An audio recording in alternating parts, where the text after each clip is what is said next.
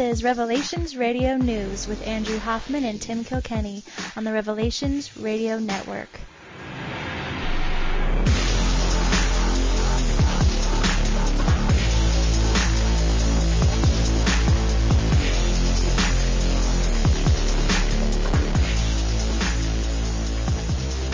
Today is Wednesday, October 12th, 2011. What's going on in the news, Brother Andrew? Well, if you can answer this question, you might understand what's going on in the news, Tim. Okay. It's a question from Ron Paul. Who else is on Obama's secret kill list?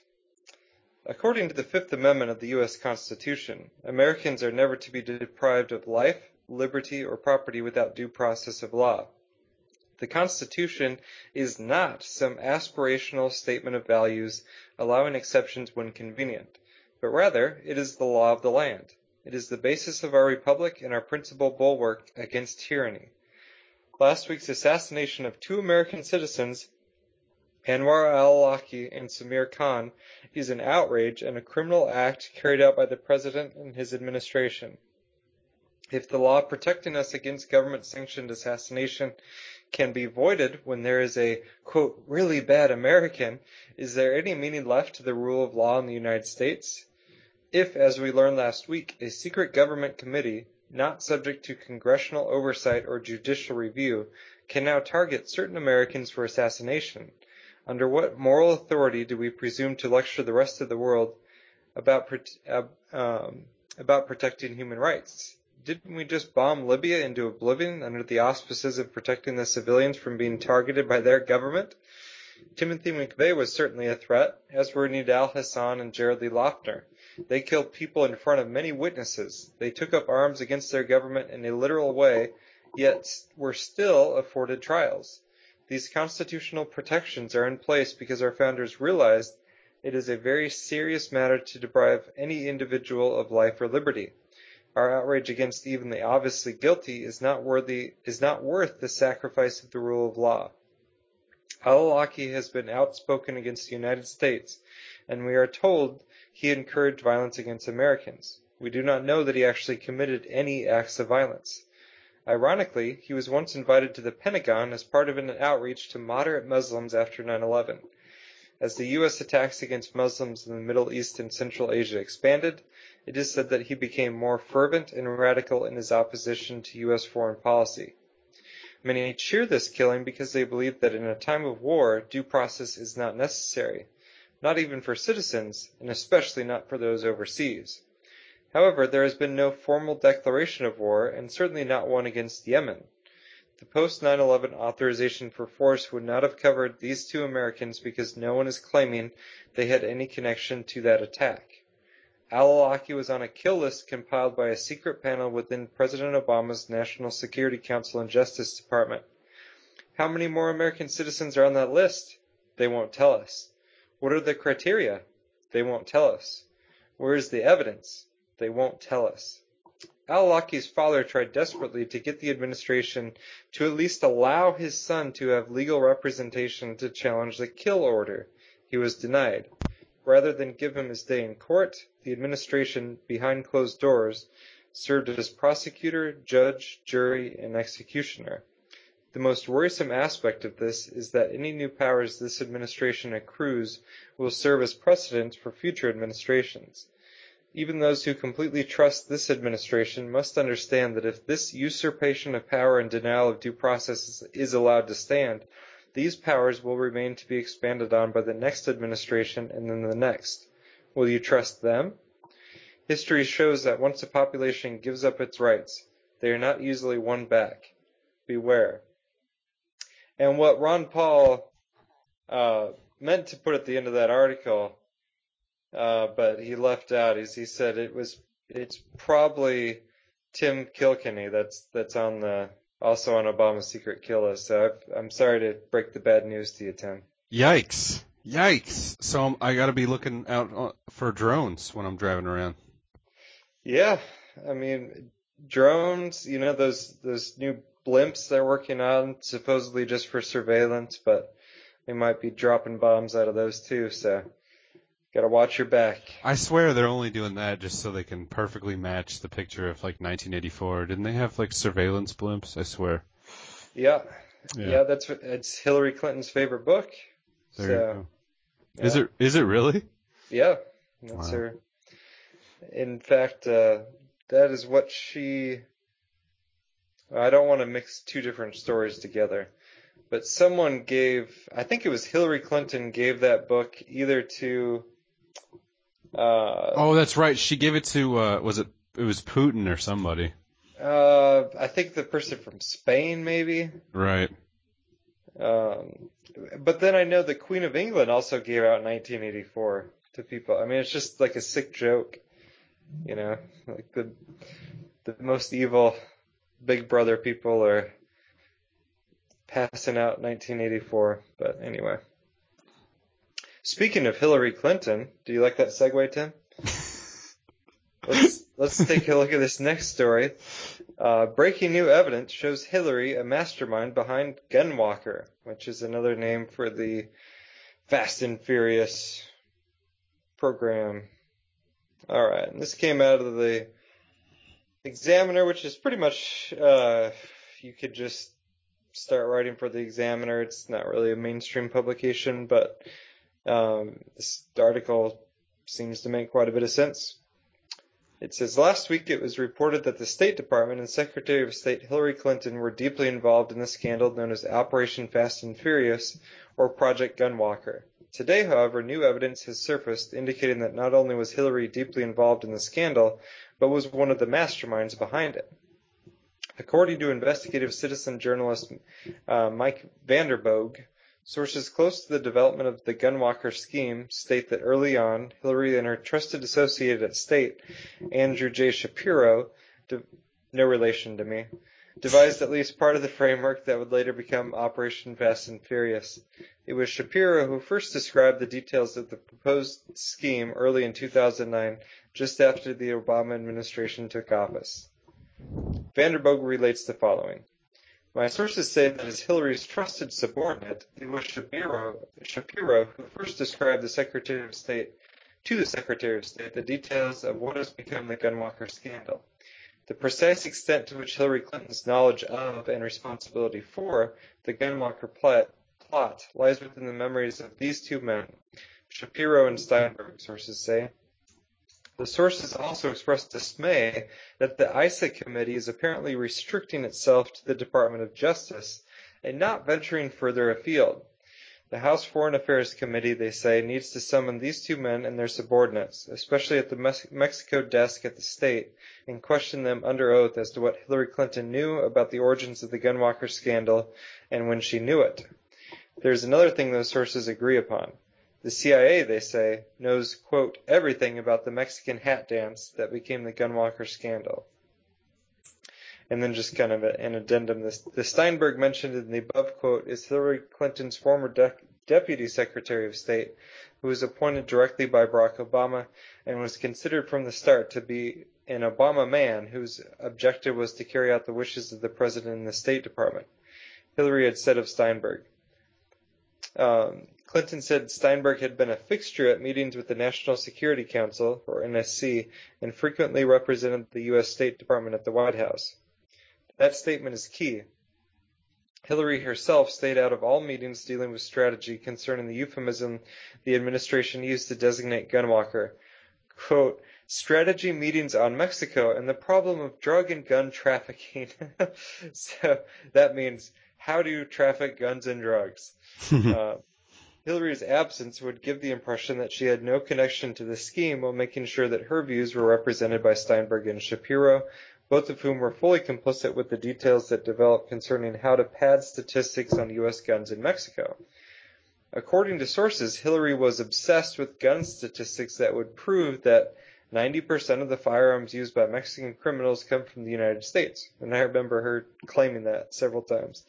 As previously reported, that meme, repeated incessantly by Democratic senators, Barack Obama, certain members of the ATF, Janet Napolitano, and Hillary Clinton, was patently and blatantly false. The fact that they all knew it was false was borne out by the lengths to which each of the above co-conspirators went to attempt to prove that the 90% figure was true.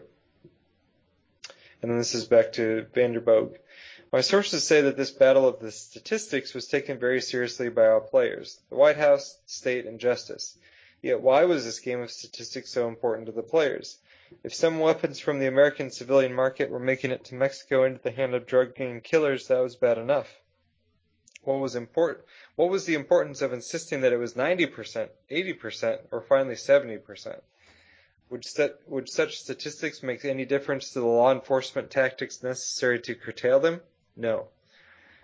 This statistics mania is similar to the focus on body counts in Vietnam. Yet if Vietnam body counts were supposed to be a measure of how we were winning that war, the focus on the 90% meme was certainly not designed to be a measure of how we were winning the war against arming the cartels, but rather by what overwhelming standard we were losing. Why?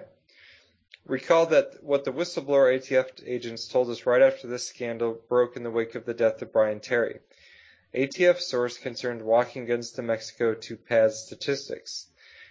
Thus, from the beginning, the scheme was to pad statistics on U.S. guns in Mexico in order to be in a strengthened position to call for gun bans and strict gun control at a time when it was politically unpopular. Further, the scheme would involve a made-up statistic out of thin air, 90%, which then had to be proved by using civilian gun retailers along the southern border as unsuspecting pawns to walk U.S. guns into Mexico by ATF agents, straw purchasers, and others with connections to Mexican drug cartels and the evidence points to the fact that Hillary Clinton was one of the original administration officials who was in the loop on the scheme from the very beginning. All right, and I, th- I think that article is interesting for a couple of reasons. Uh, it shows kind of the Orwellian creating the false reality. You know, you come up with the statistic first and then try to create the reality behind it. Mm-hmm. Um, and then also just shows I mean, that is a false flag. If you're if you're like creating the problem and then blaming it on someone else, that's that's a false flag attack. And I mean, people died because of the because of those actions, um, all for a political agenda. So I think, you know, if you go back to, it's a small scale version. I mean, it's a pretty large scale, but it's a small scale version of a 9/11 type thing, where people in the government uh, took actions that they knew would kill Americans and kill lots of other people too, and in order to further their political agenda. So I think it's, you know, it just is another hole in that argument of, oh, the government would never do anything to hurt us, or the government would never do anything like that. So, what do you think about that one, Tim? I just can't get over the name, the Fast and the Furious thing. You know, it's it doesn't surprise me at all that that uh, you know Hillary Clinton's kind of projecting her old her own uh, politics on on uh, facts or or the appearance of facts. I think uh, yeah, it's kind of par par for the course for uh, for her and uh, her husband uh, who uh, I don't know. They're just uh, special special tools of the elite, I guess. Yep. Oh yeah, for sure. There's you know, definitely sold out to the New World Order there. Sure, sure. All right, this story, and we've talked several times about the wonderful Jeffersonian democracy celebrated by, you know, Anderson Cooper and others in the mainstream media that sprung up in Egypt just because of the protesters. So everything's happy now, uh, and out of this wonderful utopia, we have this story. Armored vehicles plow into protesting Christians in Cairo. At least 24 people have been killed in clashes in Cairo Sunday as Christians angry over recent church attack fought with hardline Muslims and Egyptian security forces. And you can go to YouTube and watch the video of these huge armored vehicles ramming full speed just right over people. It's just absolutely horrific. So in Egypt, uh, you know, where we funded this, this opposition movement and our media applauded it. Now Christians are getting run over in the streets. So that's, that's progress, I guess. Sure, sure. Um, yeah, I, I was just looking, I got, uh, Voice of the Martyrs actually had the same story. Okay. Uh, they they ran it basically say I'd like to let you know that millions of Egyptian Christians will go out to the streets all over Egypt from all cities to demonstrate against the army leaders because of the video.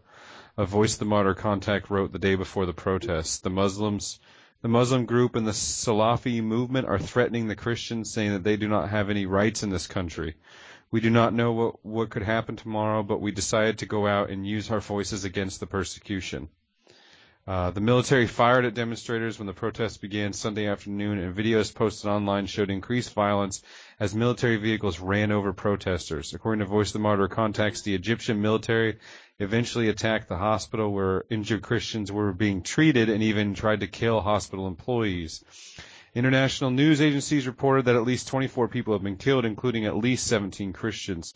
The violence began after Muslim extremists attacked a recently rebuilt Christian church in Sohag near Cairo. The governor of Sohag protected the church the church's attackers and said if the Muslims did not destroy the church on that day, I would go destroy it myself. Shocked by the governor's comment, the Christians held a demonstration at a, TV and radio building, and the Egyptian army responded to the demonstrations. A Voice of the Martyr contact said they were very tough in beating and attacking the Christians instead of restoring their rights. This situation is too hard and really unbelievable. We are waiting for the Lord to show mercy upon the martyrs and their family. Please keep praying for us and our beloved friends everywhere. Please pray. Yep. So there we go. That's our uh, Jeffersonian uh, democracy that we've installed over there. Absolutely. Tears of, of joy and happiness in the mainstream media there. You know, it got rid of Mubarak, who was, uh, who refused to put in, uh, you know, abortions and, and Planned Parenthood type stuff over there. He refused to go along with the eugenics.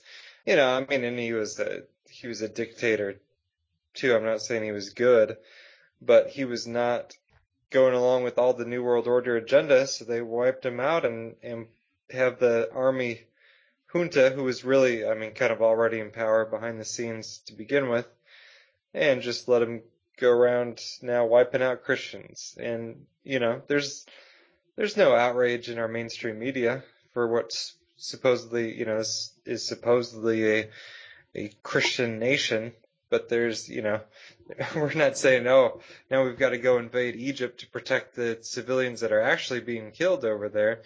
Uh, no, it's, you know, that's kind of out of the news now. Just propaganda is only useful if it's getting you to just support violence, if so, not to actually resist it there.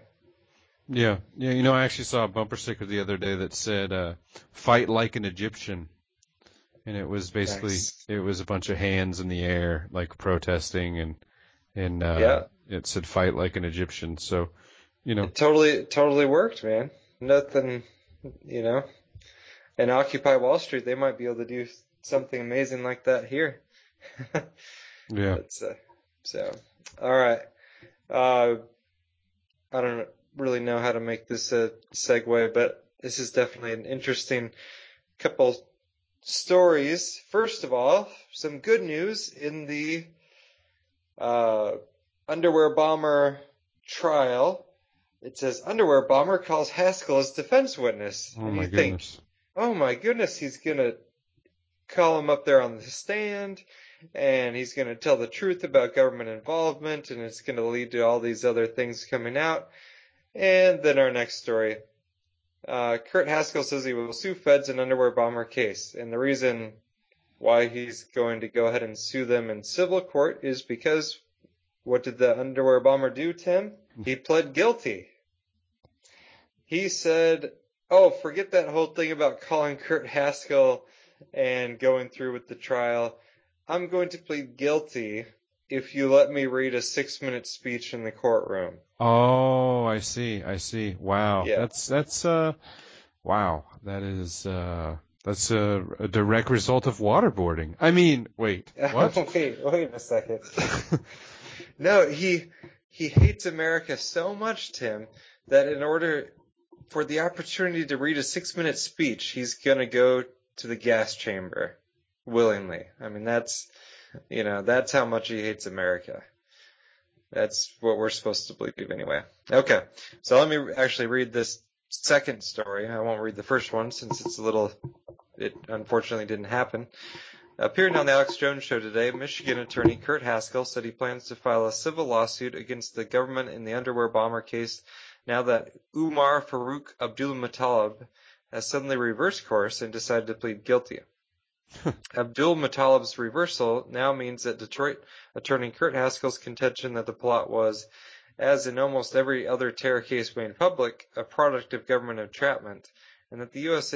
intelligence establishment was involved in the aborted attack, will now remain buried, at least for the time being. Um, Paul Joseph Watson wrote earlier today as news of the reversal was reported. Abdulmutallab entered a plea of not guilty eight months ago at the start of his trial on charges he attempted to use a weapon of mass destruction, conspired to commit an act of terrorism, and attempted murder. The corporate media immediately attempted to cover the government's effort to shut down the case and prevent Haskell from testifying by claiming Abdulmutallab had changed course in order to have the opportunity to read a six minute speech to the courtroom in which he said his crimes had been payback for U.S. military killings of people in Afghanistan, Iraq, and elsewhere. So I, I exploded a fizzle bomb that didn't actually go off in my pants to pay back America. End of story. Alright.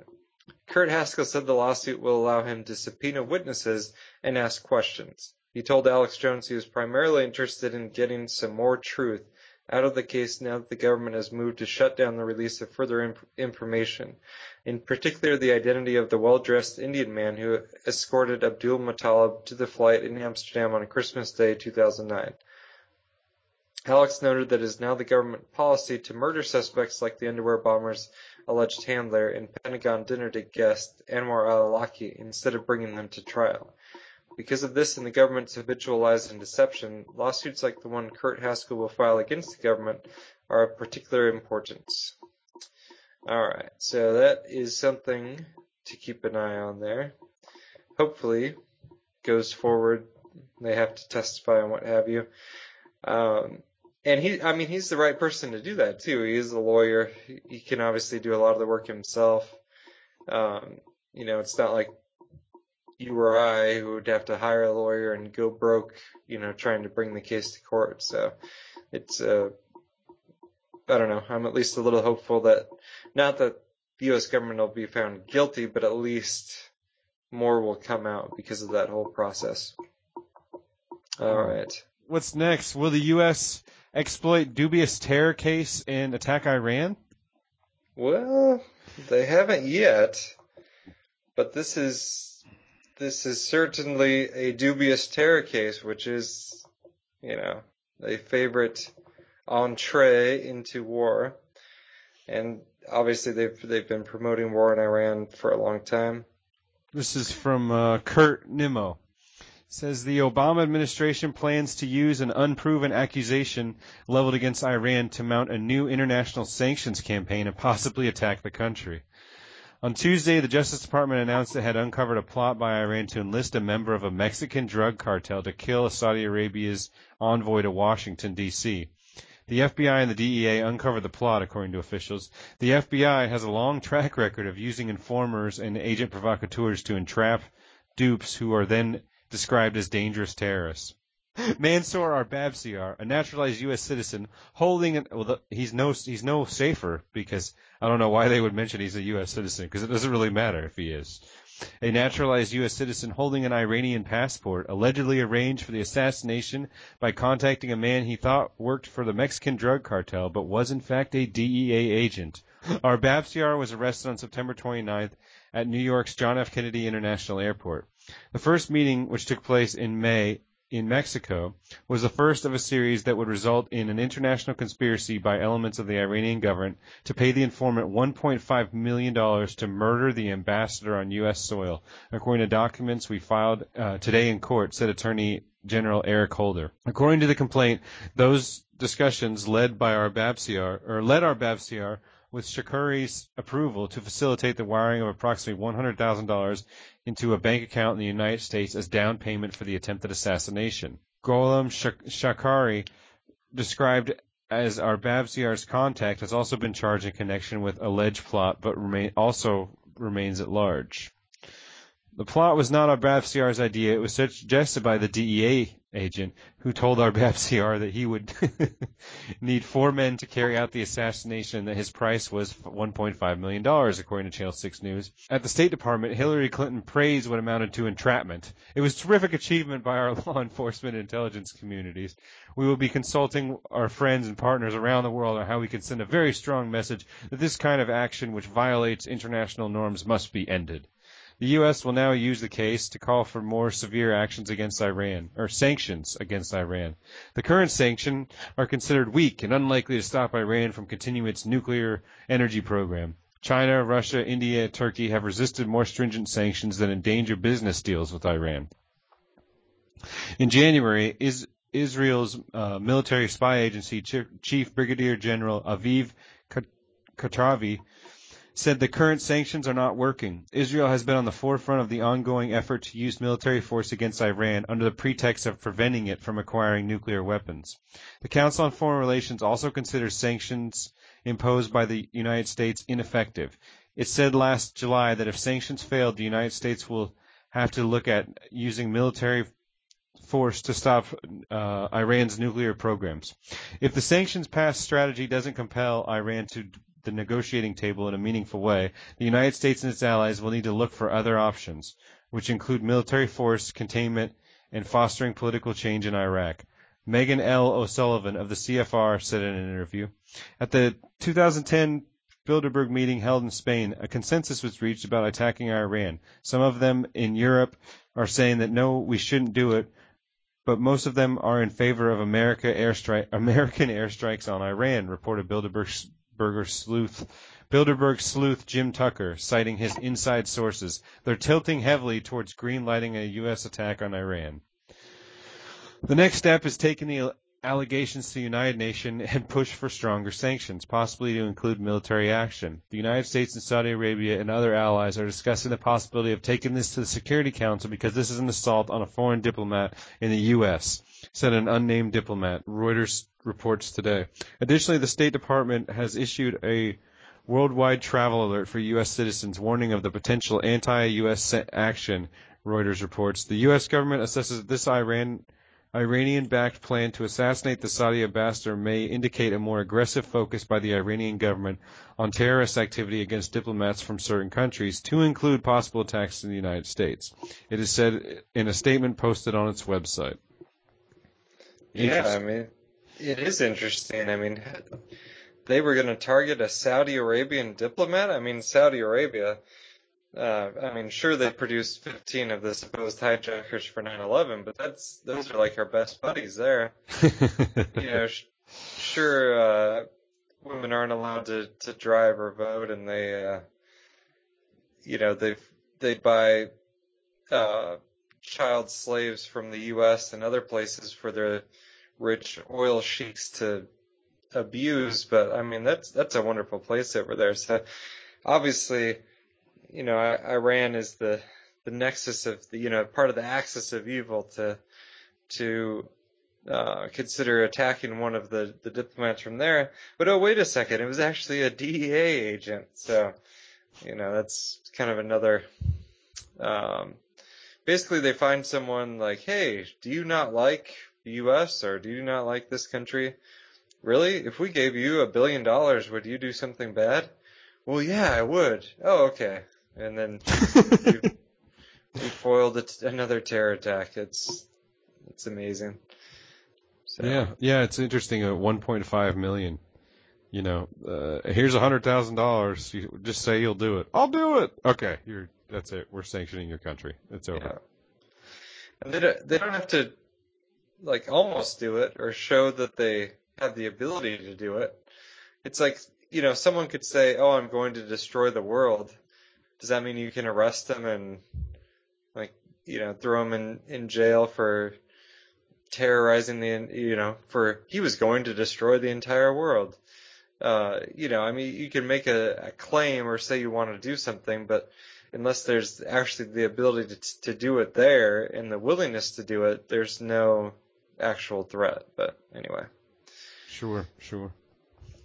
So we'll move on. This is an interesting story, kind of because it's it's a cousin of Queen Elizabeth II says abortion a form of eugenics. and I don't often agree with members of the royal family, so this is kind of a, a refreshing opinion. Uh, Lord Nicholas Windsor, the first cousin of Queen Elizabeth II, is creating a stir in England today with a new opinion piece in the London Telegraph newspaper calling abortion a form of eugenics. Windsor said his commitment to opposing abortion, abortion originated in his realization that an abortion means the destruction of a human being, saying, The cost of abortion is too high because the cost is paid in innocent human life. In a critique of the 1967 Abortion Act, in the Daily Telegraph, he states, It hit me in the stomach that terminating a pregnancy equaled none other than the destruction of a human being. Mm. It knocked the wind out of me the first time, as it does every single time I think about it. Abortion is perceived as a problem or as a solution to a problem called unwanted pregnancy. A real problem, then, a real solution, too. But it's not just a solution for all concerned. It leaves out of the picture the consequences for the entity about whose nature we've disagreed so passionately, in the past decades, he writes. Look at it this way. I was born in 1970. My dear mother would have been within her rights to find it inconvenient to have me. Bad luck, she didn't. But my generation has had a close shave.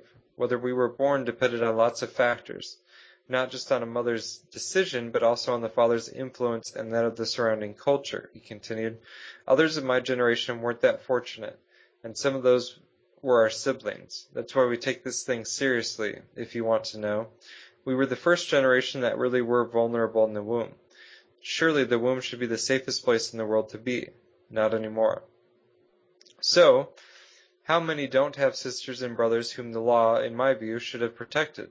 and how many of those siblings didn't go on to compose the symphonies they should, by rights, have composed? How many didn't go on to give birth in their turn? This is eugenics, isn't it? That's another story, he added. Windsor is also joining Lord Alton of Liverpool to publicly oppose what they call a subversive campaign to establish abortion as an international human right by bullying, bullying nations like Ireland and others where unborn children are protected. The pair are supporting a new effort called the San Jose Articles, drawn up to counter international campaigns to push abortion. I see the San Jose Articles as an attempt to draw a line and fight back against a concerted movement which seeks to read a right to abortion into standing international law. The latter is being manipulated in the effort to craft such a right, Windsor said. The articles aim to show that there is no right to abortion to be found in international law that would oblige such countries to conform or else. This is in spite of UN and other agencies' claims to the contrary. Frankly, officials and politicians in developing countries are being bullied into writing such a right to abortion into their domestic law. This project aims to help them fight back. So I thought that was an interesting, interesting story. Certainly is. Certainly is. I, I, uh, I'm speechless, really. Yeah, that's, and I, I wasn't to be honest, I wasn't really aware of that push to get, uh, you, you know, the right to abortion into international law. I wasn't aware that the UN was, was pushing that, but it certainly makes sense. Yeah, I was not aware of that either. I don't know who are they going to push that on the United Nations. Well, the United Nations, yeah, is trying to institute it, and then it would be countries that have where abortion's illegal, like Ireland. Right, right. Which I mean, you know, people love to bash Catholics all the time, but the reason Ireland's where the reason that abortion's illegal in Ireland is because it's mainly a Catholic country. So, you know, you got to give the the Catholic Church credit for standing up against all of eugenics, really, but but especially abortion. Yeah. Uh, but what I mean is the the Pope is uh, behind all the evil in the world, uh, everything runs through the Vatican. Alex Jones works for the Vatican. Um, and yeah, basically that. That's what I meant. Sorry. Latest Freemason conspiracy recruiting younger brothers. No self-respecting secret society can get by. This is from the Wall Street Journal, by the way. Absolutely. No, no self-respecting secret society can get by without a Facebook fan page anymore. Tra- that's transparently true of the Freemasons, renowned for their medieval blood oaths Their often alleged plot to create a new world order, their locked door conclaves of U.S. presidents and power brokers, and their boring pancake breakfasts. A menagerie of 19th century civic and social brotherhoods and their attendant sisterhoods lives on around the globe. The Elks, the Moose, the Lions, the Odd Fellows. Freemasonry is the oldest of all, still the biggest, and in the public mind about as penetrable as the mythic crypt beneath the ninth vault of Solomon's temple. Interesting reference. Secret, secrecy gives masonry its mystique, yet the Masons have lately realized that they'd, they'd be lost in oblivion if it weren't for the web. I looked for pictures, Matt Gallagher was saying, of his internet search for a Masonic lodge, lodge worth, worthy of joining. I really wanted to avoid a bunch of 80 year olds.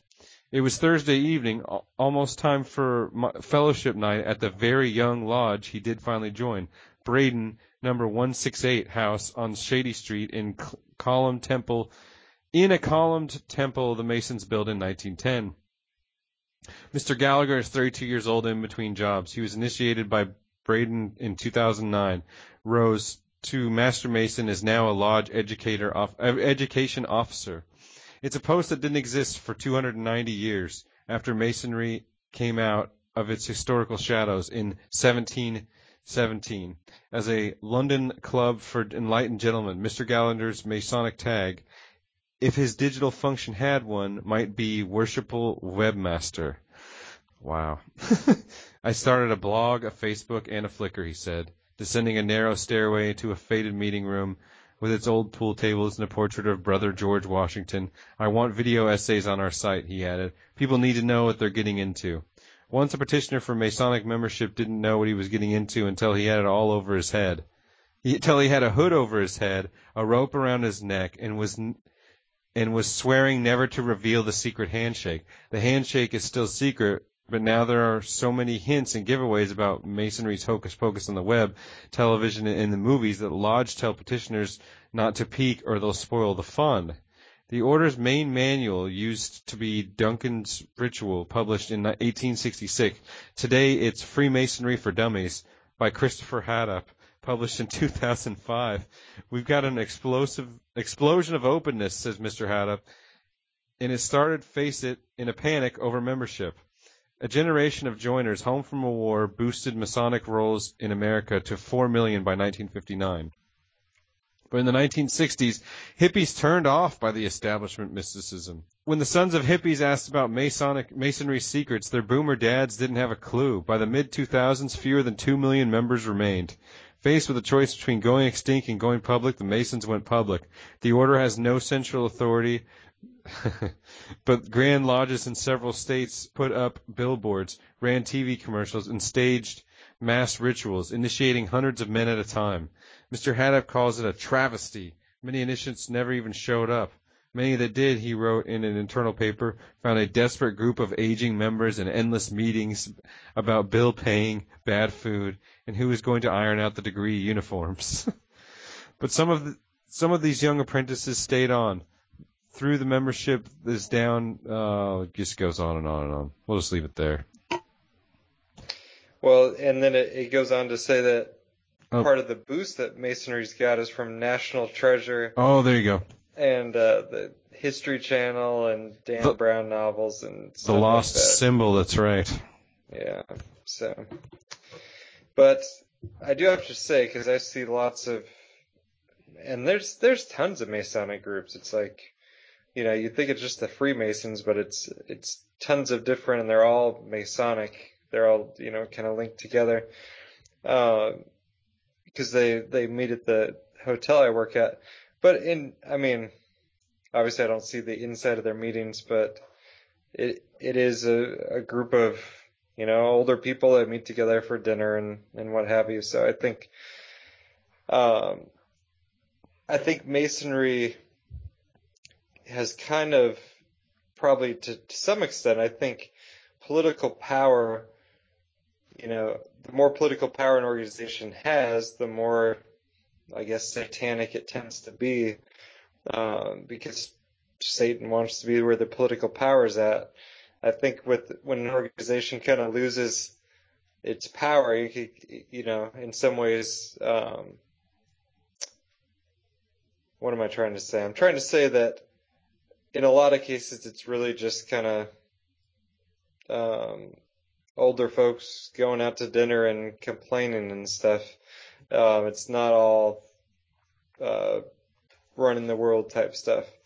But that's that's not to say that that structure, especially in the past, wasn't a, a serious force, a serious political force in the world. Because I, I think it definitely was. There you go. Okay, let's take a look at uh, an interesting story, kind of in this age of warfare that's becoming more and more robotic and mechanized. You know, in the in the old days, if you wanted to go fight a war, you actually had to carry your own sword and go hack someone up with it. Uh, it was mainly, you know, fought between warriors, and drones are are you know kind of many steps along and are really uh, depersonalizing warfare even more. And uh, this is an interesting story about why that could be a bad thing. A computer virus has infected the cockpits of America's Predator and Reaper drones, logging pilots' every keystroke as they remotely fly missions over Afghanistan and other war zones. The virus, first detected nearly two weeks ago by the military's host-based security system, has not prevented pilots at Creech Air Force Base in Nevada from flying their missions overseas nor have there been any confirmed incidents of classified information being lost or sent to an outside source. But the virus has resisted multiple attempts to remove it from Creech's computers, network security specialists say, and the infection underscores the ongoing security risk in what has become the U.S. military's most important weapon system. We keep wiping it off, and it keeps coming back, says a source familiar with the network infection, one of three that told Danger Room about the virus. We think it's benign, but we just don't know. Military network security specialists aren't sure whether the virus and its so-called keylogger payload were introduced intentionally or by accident. It may be a common piece of malware that just happened to make its way into these sensitive networks. Specialists don't know exactly how far the virus has spread, but they're sure that the infection has hit both classified and unclassified machines at Creech. That raises the possibility, at least, that secret data may have been captured by the keylogger and then transmitted over the public internet to someone outside the military chain of command. Drones have become America's tool of choice in both its conventional and shadow wars, allowing U.S. forces to attack targets and spy on its foes without risking American lives. Unless, of course, the target is American lives, like Anwar al-Awlaki, but I guess that's a separate issue since President Obama assumed he's not office, an American. There's no, Oh, he's not there's well, no, there's no American. He's an enemy. Com- he's an enemy combatant. That's right. He lived in a compound. Yes.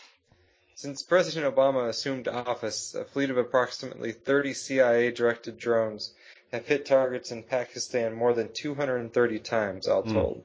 These drones have killed more than 2,000 suspected militants and, and civilians, according to the Washington Post. More than 150 additional Predator and Reaper drones under U.S. Air Force control watch over the fighting in Afghanistan and Iraq. American military drones struck 92 times in Libya between mid-April and late August. And late last month, an American drone killed top terrorist Anwar al-Awlaki, part of an escalating unmanned air assault in the Horn of Africa and southern Arabian Peninsula. But despite their widespread use, the drone systems are known to have security flaws. Many Reapers and Predators don't encrypt the video they transmit to American troops on the ground. In the summer of 2009, U.S. forces discovered days and days and hours and hours of drone footage on laptops of Iraqi insurgents. A $26 piece of software allowed the militants to capture the video. The lion's share of U.S. drone missions are flown by Air Force pilots stationed at Creech, a tiny outpost in the barren Nevada desert, 20 miles north of a state prison and adjacent to a one-story casino. In a nondescript building, down a largely unmarked hallway, is a series of rooms, each with a rack of servers and a ground control station, or GCS. There, a drone pilot and a sensor operator sit in their flight suits in front of a series of screens. In the pilot's hand is the joystick, guiding the drone as it soars above Afghanistan, Iraq, or some other battlefield. Some of the GCSs are classified secret and used for conventional war zone surveillance duty. The GCSs handling more exotic operations are top secret. None of the remote cockpits are supposed to be connected to the public internet which means they are supposed to be largely immune to viruses and other network security threats. But time and time again, the so-called air gaps between classified and public networks have been bridged largely through the use of disks and removable drives. In late 2008, for example, the drives helped introduce the agent.btz worm to hundreds of thousands of Defense Department computers. The Pentagon is still disinfecting the machines three years later. One of the drives is now severely restricted throughout the military, or use of, you know, USB drives or whatever. But the base at Creech was one of the exceptions until the virus hit. Predator and Reaper crews used removable hard drives to load map updates and transport mission videos from one computer to another. The virus is believed to have spread through one of these removable drives. Drone units at other Air Force bases worldwide have now been ordered to stop their use. So anyway, it kind of goes on and on, but um, I just thought that was interesting how they've, you know, you're fighting a computerized drone war with people sitting in a room in Nevada dropping bombs on people in Afghanistan, and then this uh, computer virus is in there recording everything that's done. And yeah, I guess you know the story could just be taken at face value, just a random piece of malware that got caught in there. But um, you know, I think there's there's certainly some other possibilities, and you know, it's it's just a scary reality. You've Yeah. got a whole generation of kids raised on video games, and they go and play a video game that has, you know, real life consequences. And I, I find it hard to believe when they start, you know, and police departments are already trying to use these drones for surveillance in America, that when they start weaponizing these things to take out, you know, quote, insurgents or terrorists in America, that, uh, I find, you know, I kind of doubt that they're going to have a rough time finding people willing to do it. Because it, you know, it's so depersonalized. You're sitting in there looking at a screen. You know, and they just they drop bombs all day and they go home and, you know, go home to their wife or whatever, whatever. Uh, after driving back home, it's it's so, um, it's certainly an easier lifestyle than the, the people stuck over actually being in Iraq and Afghanistan. Sure. Uh, there's so many, so many layers. I don't even know where to start. Um, first off, I don't understand how drones aren't war. Like we, we never declare a war against Pakistan, but we just launch drone strikes, and everybody's like, "Oh, that's cool. No, no big deal." Like the American public's like, "Yeah, just launch drone strikes. It's better." Well, It's bec- because apparently the only thing that matters is the, the bottom line of U.S. deaths or U.S. Right. people involved. yeah, if it, if there's no American casualties, it's not a war, Tim. That's right. It's right. You can- can't. It's like as long as you're just killing brown people, that is loving and pro democracy. But if you know if there's if there's Americans being killed too, then you have to admit it's a war. true, true. And to to quote the great Stephen Colbert, um, you can't waterboard Americans. So Yeah. you can't. You can't. So um, another thing that's interesting about this, uh, like you said, there are several other possibilities. Um, espionage, perhaps. I don't know who's advanced enough to do this, but espionage, maybe within our own government. I mean, who knows what this thing is? It could be anything. Uh, like you said, it could just be malware. Um, I don't know. And, and, then, go ahead. And I'm not a I'm not a techie enough person to know the other possibilities, but you know that story you're just getting kind of the official story on it. It's certainly good reporting, but but it's also I mean Noah Shachtman is is kind of an apologist for the military industrial complex. He's very you know like oh they got us on 9/11, so what are we going to do about it type, and that's kind of framed his reporting. Um, but it's it's certainly yeah they don't know where the information is going or if it's going anywhere. And you certainly would think that would be useful information to someone out there of knowing every keystroke of all the, the drone bomber operators out there. Sure, sure. And then, yeah, the techie side of me wants to know what operating system are they using? I mean, are- what are we getting infected with? Matt, we, on, our defense is using a an operating system and, and software that can be infected. I mean, uh, I thought you know one in every four uh, hackers work for the FBI. I mean, can't we get somebody in there who who can program something that can't be infected with a virus? This is, just, I mean, it's it's weird. It's a it's an example of the incompetent government in like the worst places. It's not that NORAD will have you know fail four times in one day. I, I don't believe that. But then here, the fact that we're using computer systems that, oops, we didn't notice that there was viruses out there. I don't know, man. It's just it's hard to believe. I guess. Well, and it could also set up a oh we didn't mean to. uh you know, drop that giant bomb on there you go. There Houston, you go. Texas. That was just a that was just a virus that Yeah. that the Chinese put in our computer system, and that's why that happened. It's know. extremely unfortunate that another black civil rights leader was killed, but he also looked like this other Muslim guy, and uh, you know, it just the facial recognition software isn't that good yet. So, uh, but yeah, but we're working on. it. We'll get the bugs out. And then we'll we'll kill a we'll kill a marijuana dealer near you, That's right. Wipe wipe them out. just right off the All right. map. Speaking of someone who really, you know, if he had focused his attention on making drone bombers instead of, you know, making uh, mesmerizing products for the masses, he really could have had a, a good career. And I'm talking, of course, about Steve Jobs. And this is from, um, oh, let's see, healthland.time.com. It says, days before Apple founder Steve Jobs died, the New York Times ran an op-ed piece proclaiming that you love your iPhone, literally. Our infatuation with iPhones is not mere addiction, but genuine love, the piece asserted, because brain scans proved it. There's no doubt that Jobs' computers were the first of their kind to engender such widespread and ardent passion. So why did 45 neuroscientists write an angry letter to the Times disputing the science behind the contention? The paradoxes of love have perhaps never been clearer than in our relationships with Apple products. The warm, fleshy desire we feel for such cold, hard, glassy objects. But jo- Jobs knew how to inspire that inspire material lust. He knew that consumers want something that not only sparkles and awes, but also feels accessible, easy to use, an object with which we want to merge and feel one and the same. Ah, we want to merge with the machines. Skynet. Yeah. Not coincidentally, that's how people describe the experience of taking psychedelic drugs. It feels profoundly artificial yet deeply real, both high tech and earthy crunchy, human and mystically divine, in a word, transcendent. Jobs had this experience. He said that taking LSD was one of two or three most important things he'd ever done. He said there were things about him that people who had not tried psychedelics, even people who knew him well, including his wife, could never understand. John Markoff re- reported for the Times.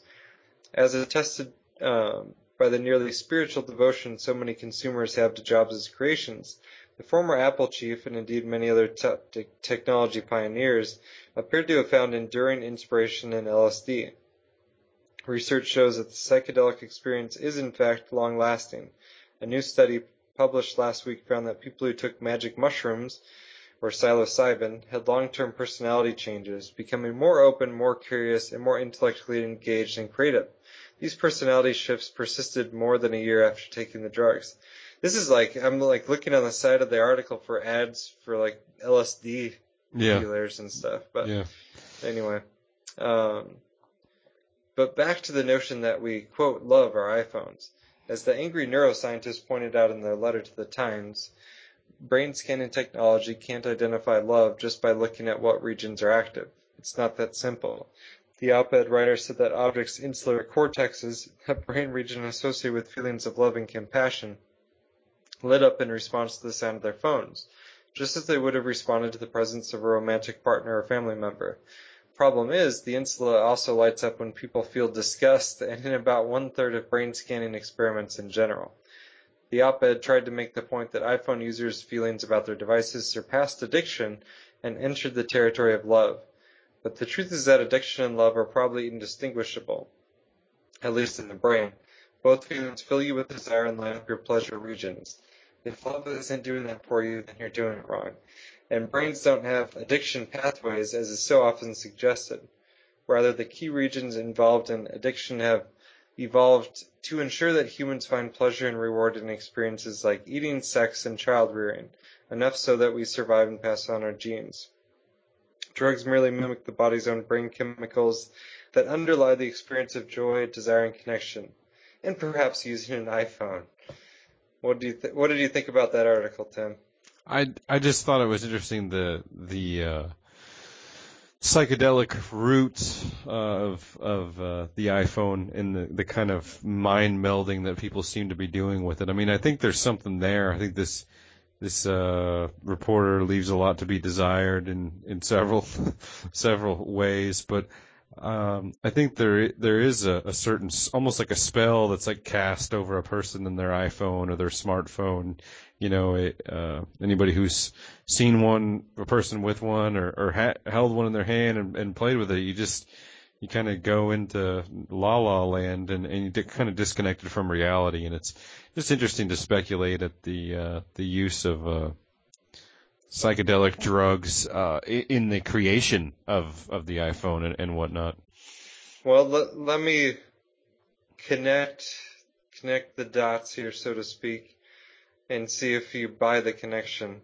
Okay. Uh, if, if you go with Dr. Future's connection of, of drugs and Mhm. the spiritual side of things, hmm uh, kind of as pathways for, you know, demonic spirits and what have you, to, uh, as ways of providing them influence, could you also make the argument that they're conduits, you know, yes, they're involved in developing this technology, but that may be as a result of spiritual influence and not the, not good spiritual influence.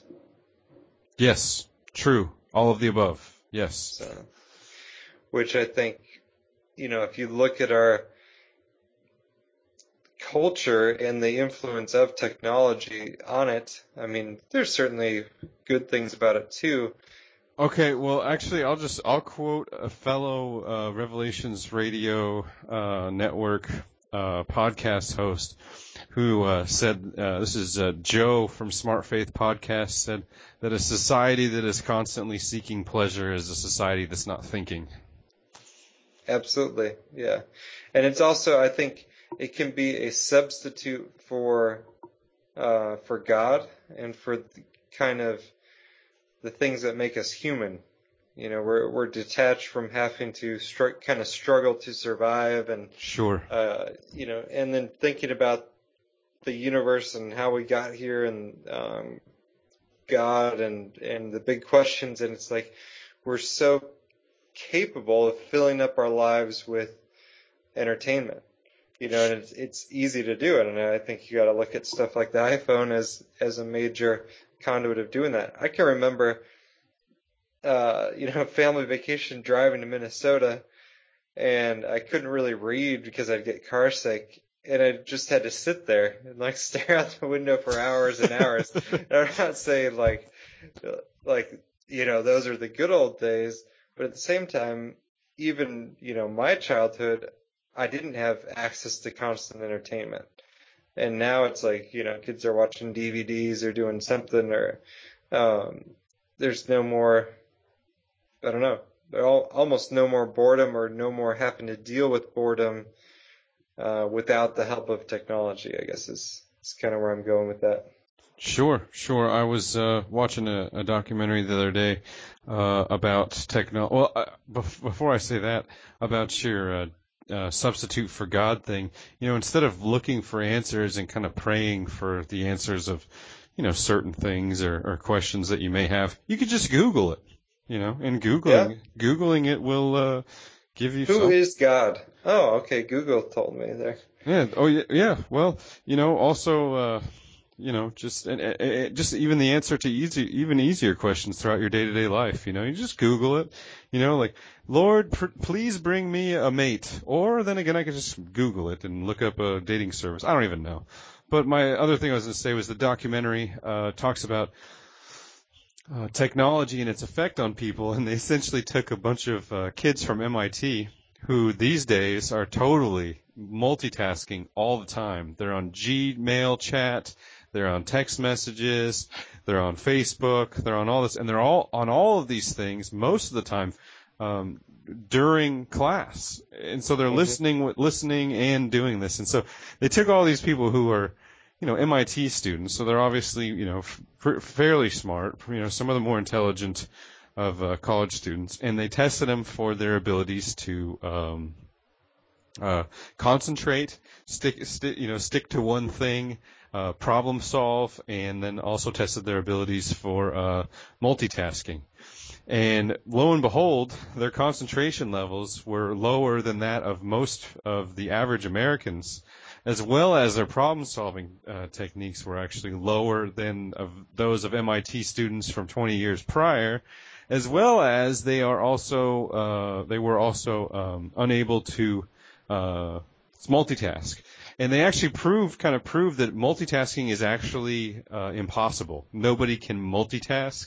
And the, the the myth of multitasking is that you can do two things at once just as well as doing it, you know, if you were doing just the one thing. And it's it is said essentially that you can't, you know, that you are going to be losing abilities in in one of those things, even if it's talking and driving or whatnot. So anyway, all of that just to say that yes, I think that our society is losing the ability to you know sit down and, and think through developed thoughts, you know, to uh, to think through uh, problem solving. Um, and I'm I'm a I'm a good example. You know, I'm addicted to the internet more or less. I mean, I I I work through the internet. I you know do podcasting. I I have friends through the internet.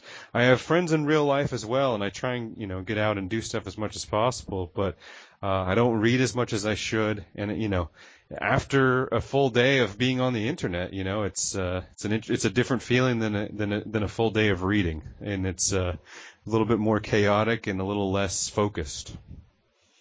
Yeah, absolutely. And there's, it really does, your brain does process it differently.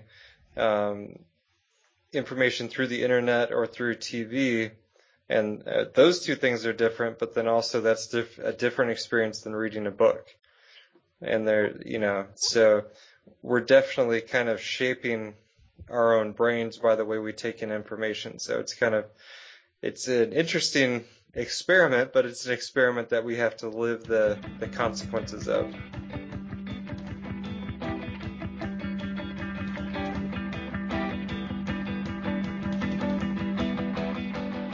If you have any news stories or tips that you would like Andrew and Tim to cover, please send them to revelationsradionews at gmail.com.